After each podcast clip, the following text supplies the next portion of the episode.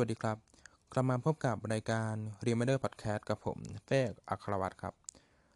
วันนี้จะมาพูดถึงการเกือบรื้อถอน อนุสาวรีย์ประชาธิปไตย เป็นอนุสาวรีย์พระปกเกล้านะครับ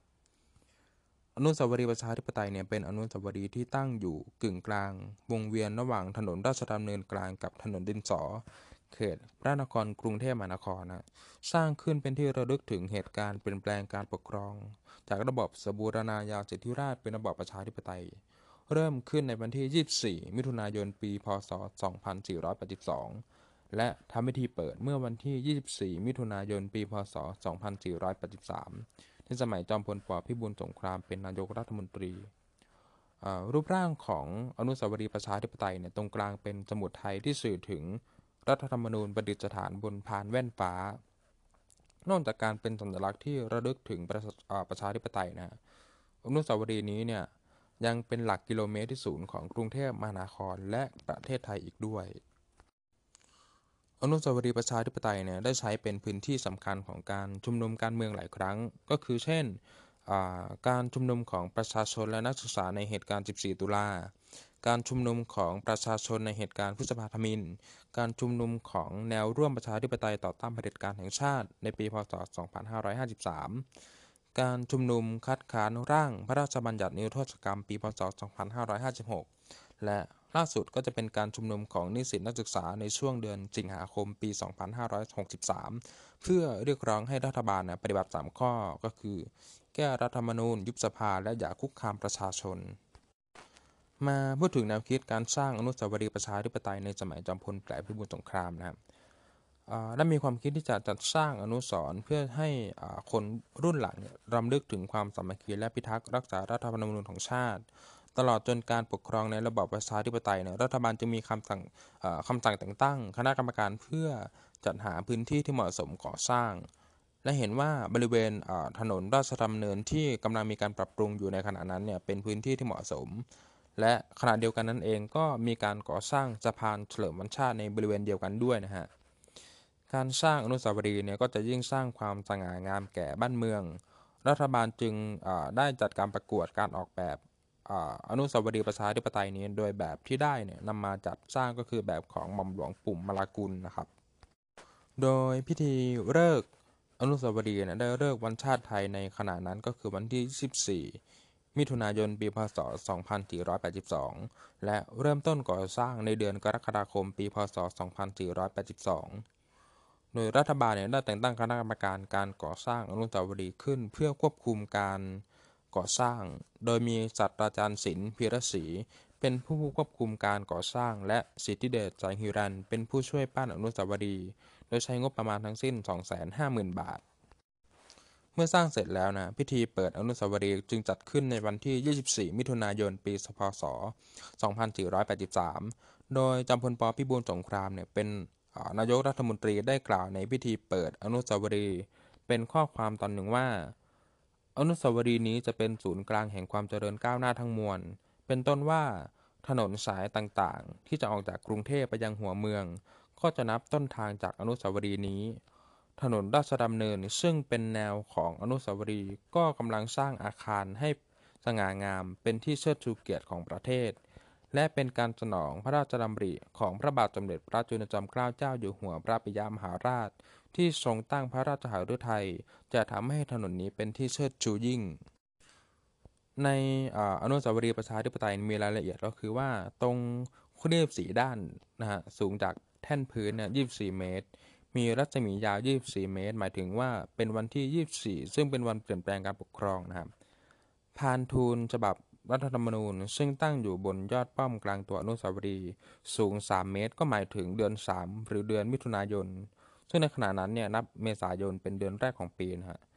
ตรงกับเดือนที่มีการเปลี่ยนแปลงการปกครองสมัยนั้น และหมายถึงอำนาจอธิปไตยทั้ง 3 ภายใต้รัฐธรรมนูญ ก็คือนิติบัญญัติบริหารและตุลาการ ปืนใหญ่จำนวน 75 กระบอก ก็คือ โดยรอบฐานของอนุสาวรีย์ที่มีโซ่เหล็กร้อยไว้ หมายถึงปีที่ทำการเปลี่ยนแปลงการปกครอง เลข 75 ก็คือเลขท้าย 2 หลักของปีพศ2475 นั่นเองนะฮะ ส่วนโซ่ที่ร้อยไว้ด้วยกันหมายถึงความสามัคคีกันในคณะปฏิวัติ ลายปั้นนูนที่ฐานเครียบทั้ง 4 เน้นถึงเรื่องราวการ ดำเนินงานของคณะราษฎรตอนที่ทัดหมาย และแยกย้ายการก่อการเปลี่ยนแปลงการปกครองเมื่อวันที่ 24 มิถุนายน ปี พ.ศ.2475 พระขันหกเล่มที่รายล้อมรอบบ่าป้อมกลางตัวอนุสาวรีย์หมายถึงหลัก 6 ประการของคณะราษฎรนะฮะอ่างตรงฐานปีกทั้ง 4 ด้านเป็นรูปงูใหญ่ หมายถึงปีที่เปลี่ยนแปลงการปกครอง ซึ่งเป็นปีมะโรงหรือปีงูใหญ่นั่นเองนะครับจนกลุ่มคณะราษฎรเนี่ยเริ่มแตกสลายแล้วก็ กลุ่มอำนาจเก่าเริ่มกลับมีบทกลับมามีบทบาทมากขึ้นหลังสงครามโลกครั้งที่สองรัฐบาลในยุคนั้นเสนอให้มีการรื้ออนุสาวรีย์ประชาธิปไตย เพื่อสร้างอนุสาวรีย์ของรัชกาลที่ 7 ขึ้นมาแทนที่ ข้อมูลดังกล่าวเนี่ยปรากฏในบทความการเมืองว่าด้วยอนุสาวรีย์พระปกเกล้ากับแนวคิด กษัตริย์นักประชาธิปไตยหลังการรัฐประหาร พศ 2494 โดยสรัญยูเทพสงเคราะห์ นักวิชาการอาจารย์ด้านประวัติศาสตร์จากมหาวิทยาลัยเกษตรศาสตร์ ในศิลปวัฒนธรรม ฉบับธันวาคม 2556 ระบุว่า กรมประชาสัมพันธ์ได้ประกาศในเดือนกรกฎาคม 2495 ว่า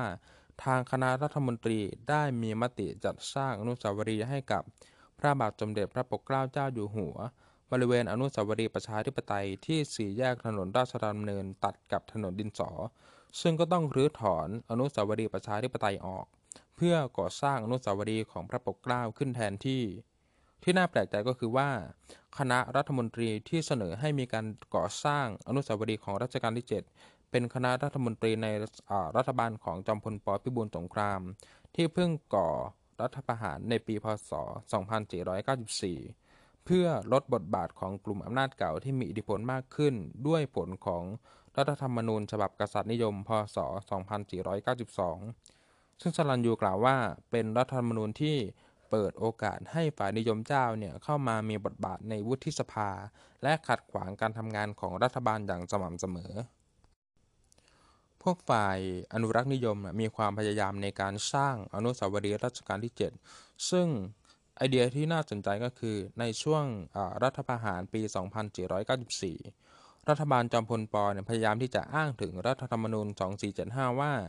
เกิดมาจากการพระราชทานจากระรัชกาลที่ 7 ซึ่งในส่วนนี้ก็มีข้อเสนอว่า ควรจะมีการสร้างอนุสาวรีย์รัชกาลที่ 7 จึงพยายามหาพื้นที่ในการสร้างจนสุดท้ายแล้วเนี่ยคณะกรรมการการจัดหาพื้นที่ก็เลือกมา 2 ที่คือบริเวณพระที่นั่งอนันตสมาคม ซึ่งตอนนั้นเป็นที่ประชุมของรัฐสภา และบริเวณอนุสาวรีย์ประชาธิปไตย แม้คณะกรรมการจะประกอบด้วยบุคคลที่มีส่วนในการสร้างอนุสาวรีย์ประชาธิปไตยอยู่ด้วย แต่การคัดค้านการสร้างอนุสาวรีย์ของพระปกเกล้าขึ้นแทนที่อนุสาวรีย์ประชาธิปไตยเป็นเรื่องยาก เพราะกรรมการส่วนใหญ่เนี่ยมีแนวคิดและอุดมการณ์นี่โน้มเอียงไปทางอนุรักษ์นิยมนะครับ ส่วนด้านจอมพลปอนั้นเมื่อได้ทราบว่า คณะกรรมการต้องการรื้ออนุสาวรีย์ประชาธิปไตย เพื่อสร้างอนุสาวรีย์พระปกเกล้าก็ไม่ได้ออกมาเคลื่อนไหวคัดค้านนะแต่เป็นพลตรีประยูนพระมรมนตรี รัฐมนตรีช่วยว่าการกระทรวงการคลังในขณะนั้นนะและหนึ่งในสมาชิกแรกเริ่มของคณะราษฎรที่ทำหนังสือถึงจอมพลปอขอให้หาทำเลใหม่ในการจัดสร้างแทน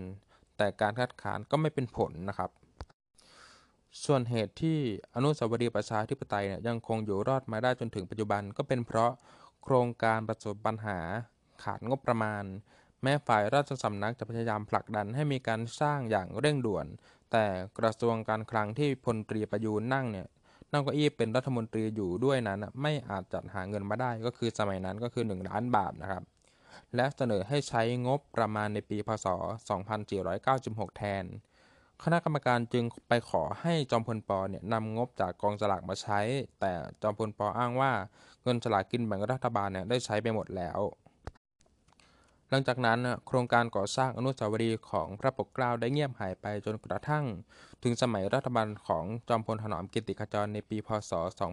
2512 ซึ่งมีการเสนอให้สร้างรัฐสภาแห่งใหม่พร้อมกับสร้างอนุสาวรีย์ของพระปกเกล้าร่วมอยู่ด้วย แต่ว่า โครงการรื้อถอนอนุสาวรีย์ประชาธิปไตยบนถนนราชดำเนินของรัฐบาลถนอม ก็ไม่ได้เกิดขึ้นและเหตุการณ์ 14 ตุลาปี 2516 ที่ประชาชนออกมาขับไล่รัฐบาลถนอม ก็เป็นปัจจัยสำคัญที่ทำให้การก่อสร้างอนุสาวรีย์ของพระปกเกล้าประสบผลสำเร็จก็คือแล้วเสร็จในปี 2523 หลังรัฐบาลสัญญาธรรมศักดิ์อนุมัติในปี 2517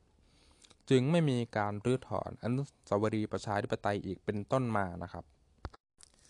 สุดท้ายนี้อาอาวุธลับของเผด็จการไทยเนี่ยคือการเปรียบเทียบอดีตที่วุ่นวายกับปัจจุบันที่สงบให้ประชาชนรู้สึกว่า แบบนี้ก็ดีอยู่แล้ว แต่มันเป็นเพียงภาพลวงตา แท้จริงแล้วยังมีปัญหาอีกมากมายที่เผด็จการไม่เคยแก้ไข สวัสดีครับ We'll be right